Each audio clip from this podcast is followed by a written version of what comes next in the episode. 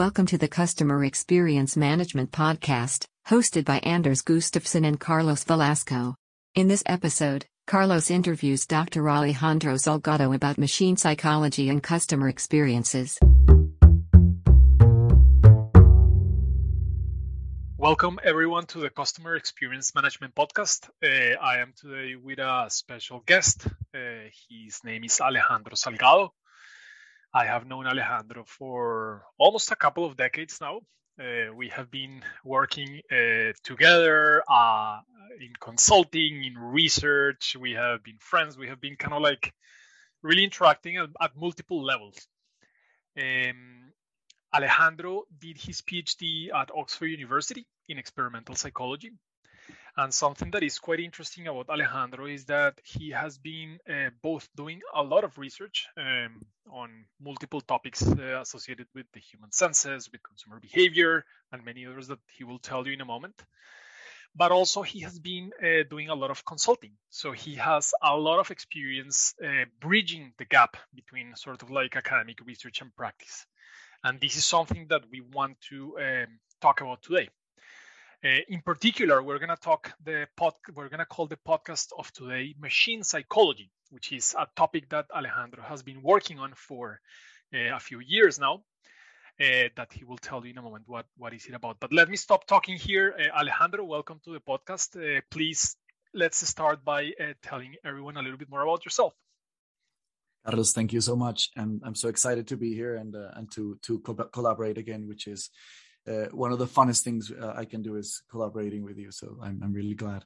Um, and well, you you you gave me a wonderful introduction uh, about what I've been doing, and one of the things I'm really passionate about is um, to try to understand uh, behavior, right? What how people think and how the way they think leads them to uh, in some way act in a specific way in uh, in an environment right? Uh, consumer uh, relationships life right? Like what is it that is that uh, powerful connection uh, with what we believe and what we've experienced and even the external factors right? The sensory elements and how that in the end leads to um, uh, sort of uh, decisions right that we make. And, and and that's kind of what my my my big passion right now and to try to explore this uh, from various sort of uh, perspectives.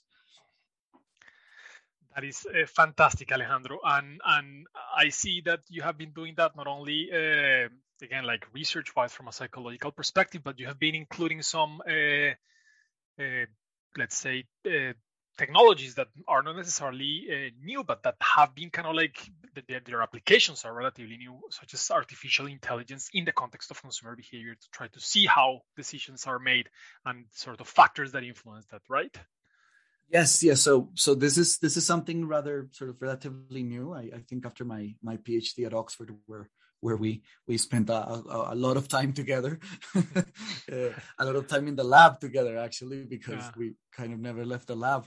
But uh, uh, one of the one of the things uh, that that really interested me was um, the concept of psychophysics, right? Like how do you um, in some way understand uh, psychological processes and human experience uh, from a mathematical and from a, a sort of sort of a, a, governing equations perspective, right? How is it that there are some natural laws that interact with some human sort of systems to drive uh, who we are, right? And and and and I got really interested in mathematics because of that, and, and I said, well, can can I can I learn learn a little bit of more mathematics than than uh, what I have, and and could and could I use that to to think about uh, psychology from a physical mathematics perspective, and then build uh, something from that. And then when I stumbled onto that, I realized that I needed a lot of data. And needing a lot of data means you need a little bit of coding and uh, you need uh, engineers, right? One, one, of the key things, right? In the end, uh, engineers kind of solve most of the problems in the world. You just have to tell them what the problem is, right? And if you fail, then they solve the wrong problem.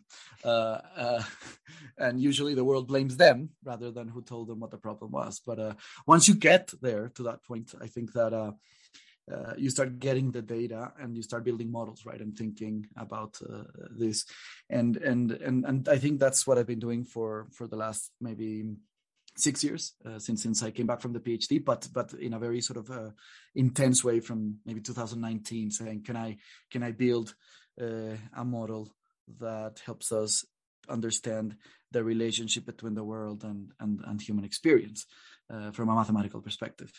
Um, it's uh, uh, very, very interesting, and, and something that uh, I forgot to mention is that uh, Alejandro is the CEO, founder of a company called I don't know how to say it in English. Is it Atriana or Atriana? Atriana, I guess. Atriana. yeah. Maybe. uh-huh.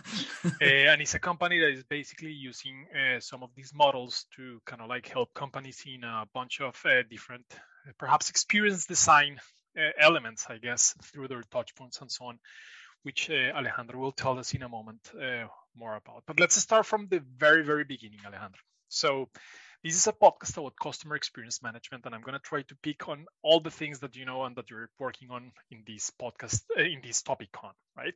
Awesome. So the first question that I want to ask you is, from your perspective, what is an experience? Oof, that's a tough one, I guess, right? Uh, yeah. uh, because it's it's one of those things that you can define it in so many ways. But um, so I guess um, an experience in the end is uh, is when a a system right processes information and uh, creates a, a, a sort of outcome. Right, it makes a decision about what happened, and you call that experience. Right, you say I have a, a bundle of information that's coming in and that is coming from the outside world, and it's uh, sort of going up from my body to my brain. And uh, I integrate all that mostly in a non-conscious way, and I I, I generate a, a, conclusion, right? Uh, a sort of a category, and say, oh, this is right. And so the process of organizing all that information, and then of integrating all that information, and then on filtering and saying, I don't want this, and I don't want to remember this, and i don't like this and i do like this right and, and, sort of filtering that in terms of of what to remember what to like what not to like all that and then drawing a conclusion on that is what i would call an experience right um, that is super interesting. I see some of some uh, indirect indirectly. I see in some of your answer uh, some theories of consciousness uh, and information processing, which is quite quite interesting.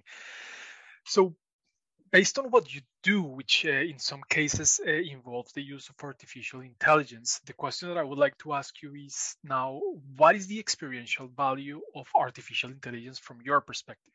How are you using it? And if you have some examples, that would be great. So one one of the things we've been doing a lot in Atriana is to think about um, sort of how how is it that um, sort of people make decisions and how different elements in the environment and in their lives influence those decisions right?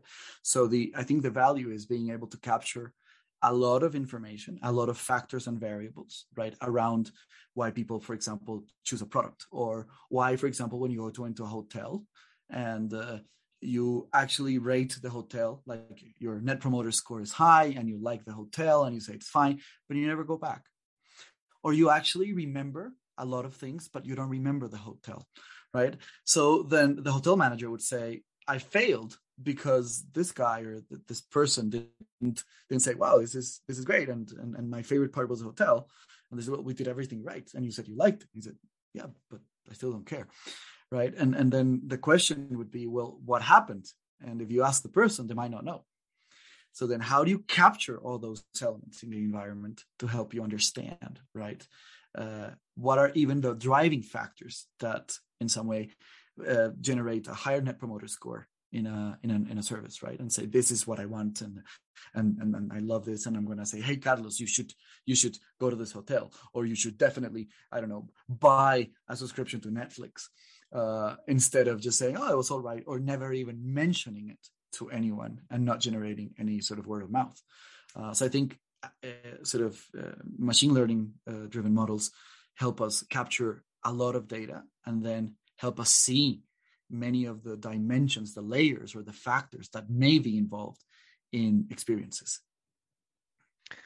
That is uh, fascinating. And I guess from what you're saying, I also kind of like start seeing something that uh, we have discussed in the past, and is that this idea that uh, sometimes there seems to be a sort of gap if you may call it that way, uh, between uh, what AI, AI does for prediction in terms of what and when on the one hand and why on the other, right? So you're talking about this amount of data we can get, you know, and sort of develop predictions.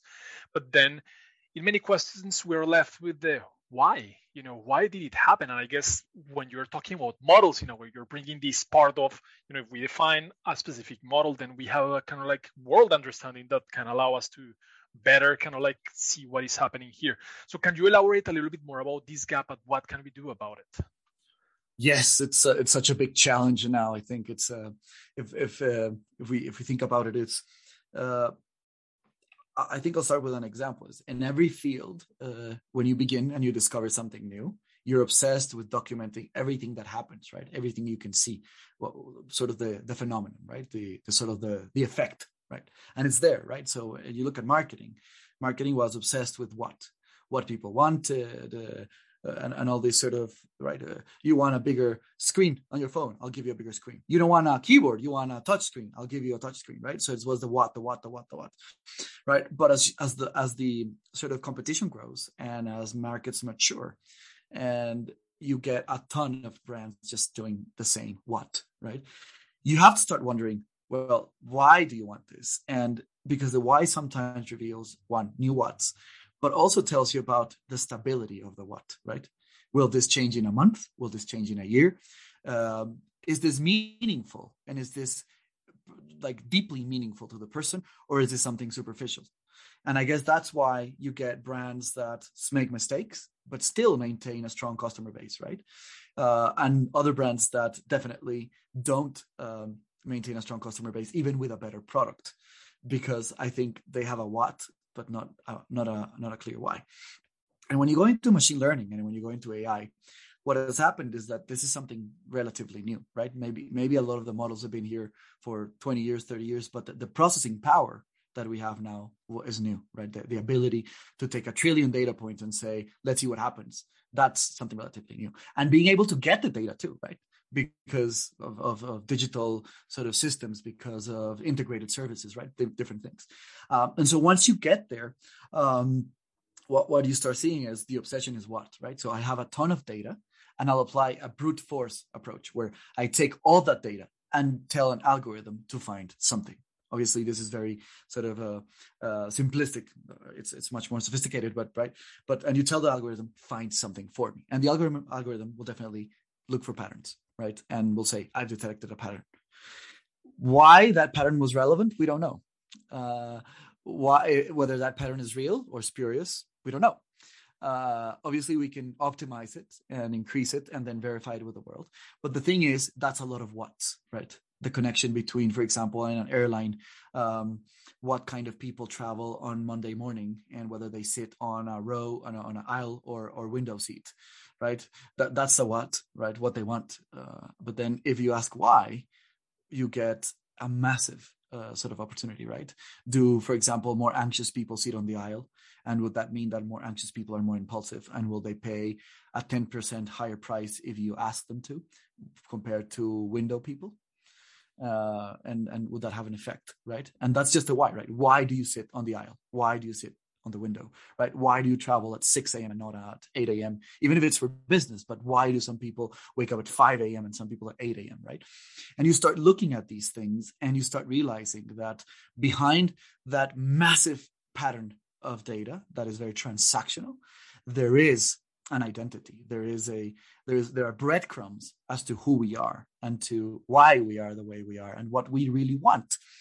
Uh, so I think the the future is more and more going towards this concept of I have a ton of data, and then you'll say everybody has a ton of data, right? It's kind of you know like wearing shoes or underwear. Everybody has a ton of data, uh, and then the next step is you're no longer competitive because of you have, because you have a ton of data. So the question is, how much can you monetize your data? And the principle was, if I can connect all my data, I'm rich but then say, oh, I can do that too. Everybody can do it. And in less than five years, there'll be softwares that'll substitute part of the heavy lifting that machine learners are doing now because there's a scarcity, right? And when you have scarcity, you're going to get a product, right? When you don't have enough people to run analyses and they're getting more and more expensive, someone will come up with a software that says we can do this heavy lifting for you for a subscription right a service and so the question is if anyone could do it if they can pay for it and everyone has data then what's your competitive advantage and the only thing that remains is how deeply connected you are to your customer within your data how much you know about them how much you really understand them and that's what i love about the why right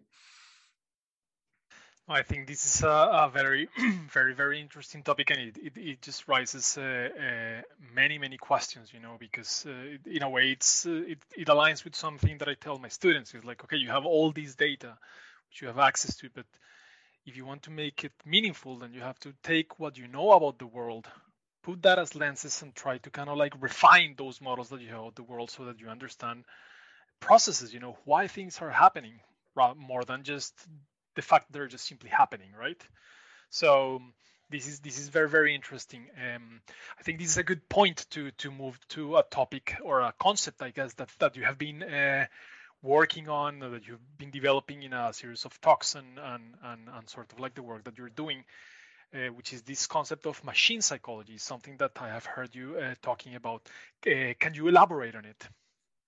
yeah so, so, this was this was kind of a fluke uh, sort of concept that happened so i was i remember i was um, working on on uh, the i haven't even founded the company and um, uh, but i was thinking of, of, of, founding the company and and and um, a friend of mine in germany said hey can you can you come to germany and talk to uh, a bunch of engineers that work on uh, energy efficiency and infrastructure development and uh, sort of um, sort of uh, predictive coding and sort of machine learning related to sort of uh, energy models. And could you talk to them a little bit about the importance of psychology in in in sort of human behavior and prediction? And I said, well, I don't know uh, much about uh, uh, machine learning, and I don't know a lot about uh, uh, sort of this this business you're in, right? And he said, I, I, don't care. I just want you to come talk about behavior, right? And and read as much as you can about what we do, and and and get an idea. But I just want to inspire them, right? And I started reading about this. Um, and I started looking at energy efficiency and uh, and uh, sustainability and solar panels and, and, and, things I really never read about or obviously we know about energy we know about solar panels but but not the technical side uh, um, and and i started looking at all these sort of it technologies and things like that and i said this is really cool and there's a ton of behavior things there right? Uh, and i always felt like they they were they were onto something and then they would stop and say we we're finished right? And i said why why did you stop here if the the, the the the funnest part you can do is the the why understanding right not not not explaining or describing but understanding but maybe that's because i'm a scientist right and and they were really just focusing on solving a problem and if we all just kind of got uh, passionate about why we wouldn't have cars and planes and uh, I don't know uh, um, MRIs, right? Really important things in the world. So some people actually have to focus on fixing the problem, not only just saying, oh, "I'm going to understand the world."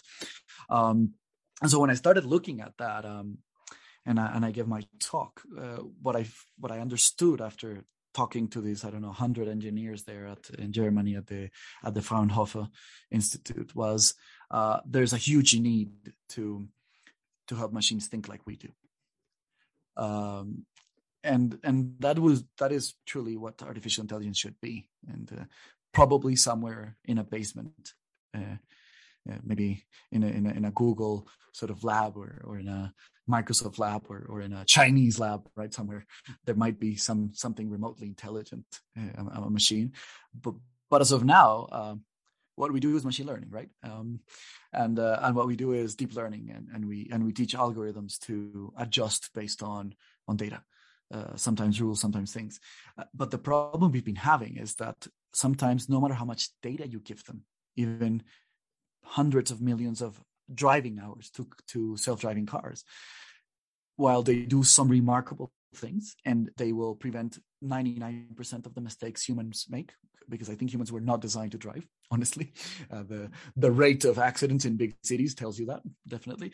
But uh but while machines can do everything we can't very well machines can't do something very simple as to sometimes detect a human on a on a pedestrian crossing and then they'll run over them.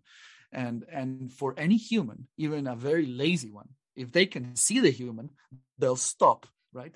Uh, but the machine can actually see the human, so that the problem is not seeing it. They can detect it, but they'll misinterpret what that unit of information human is in that specific concept because there was a stripe on the ground or because of the i don't know the angle or something and the machine will make a mistake so the, the, the problem we have right now is how do we teach machines to understand the rules of the world we're introducing them to that common sense knowledge what, what that is called in in sort of machine learning and information theory um, and and what I thought was, well, what we kind of need is a, a machine psychologist, right? Just like when when you're being anxious or or when you're seeing the world in a way that affects you negatively, you, it makes you sad, it makes you uh, generate more conflict, it makes you angry, or or it makes you depressed, right? You go to a psychologist and and you tell them, look, I'm I'm having this, and what the the psychologist really does is that it it changes not the input of information, but the categories and the understanding, right? The conclusion of all that process of organizing, filtering, and categorizing the information. And by changing that outcome, right, of information processing, we become more accurate at generating predictions about the world and happier out, out of that, at least sometimes. Sometimes the truth hurts, or most of the time, right? Apparently. Uh, yeah. But once you see that, you, you take the machine and you say, what I really want is uh, to help the machine understand that it's looking at the world in a way that is negative, that is not positive for, for the outcome we want. So it's about feeding the machine information that shows it a different way of seeing the world. So in that a way, is, if I if I can paraphrase this, it would be it's about kind of like curating the, the sort of information that actually builds up the prediction in a way, based on a sort of understanding of the context or the specific behavior that you're looking at. Amazing, yes, and not only curating it, but anticipating what the machine might actually say or do or react to right? So right now just before we met we were talking about a model where we are binding sort of lifestyle and, uh, and attitudinal traits from people about 30 million people. Uh, and we were looking at how to connect them to specific trends in the next 24 months right? Like is it going to be uh, i don't know people want to i don't know experience more uh, travel? Will they uh, want more ex- pleasurable experience? Will they like deeper connections during whatever their services right? Things like that. So what we were doing is we were thinking about keywords that we could run through 2 billion words right? And connecting them together right? But then once you take a word for example like um i don't know a cause a social cause right the concept of the word or, or, the definition is polysemic, right? So you can have a cause as a medical cause, a negative cause, a social cause. So if you tell the machine to go look for that word and connect it, it'll be a mess of things, right? Mm-hmm. Because it'll say, oh, you want a medical cause connected to a social cause, connected to an environmental cause, connected to a natural cause. And it's going to connect those things. And then when you ask them to create a connection between two concepts, it'll be a disaster because it'll bring things that have nothing to do with what you want. But it's not the machine's fault. It's that you didn't understand how the machine thinks. You didn't understand the amount of processing power the machine has and the little capacity it has to look at context. So if you don't give the machine context, for example, a better word or some rules, the machine will fail. Mm. Right. So machine psychology I, is about anticipating and, as you said, about curating the con- the content. Right that we provide the machine to make it better at thinking like us. Mm-hmm. And would it also make sense to say that it also depends on the sort of process that the machine may use? I mean, I'm I, I'm not uh, completely familiar with this, but uh, for in my understanding, there are some, let's say, machine learning um, procedures, some in which that capture, I don't know, like word relationships, semantic relationships, or that capture all the metaphorical aspects of words, let's say. So it's it's in a way would be like about the process the machine is using and the sort of process that is measuring it or, or how, how would you see this? I love it. And yes and, and that part you're talking about is i think that engineers are amazing at you know? They, if you tell them look i need to do this they'll find a way because they are problem solvers the best problem solvers right? They'll fix it however right? But the way i see this is more like um like a, a, a parent or like a family and a nutritionist right so the, the parents are the engineers who can program and code and sort of shape things. uh, and they can feed the kid anything, right? They they said just tell me what I'll need to buy and I'll feed my kid, right? But the nutritionist is the one saying, well, you shouldn't give them candy all day long because they're going to go crazy and die, hmm. right? And the nutritionist says you should give them some vegetables, you know, that's important for the kid. And you should give them some fruit, not so much mm. candy.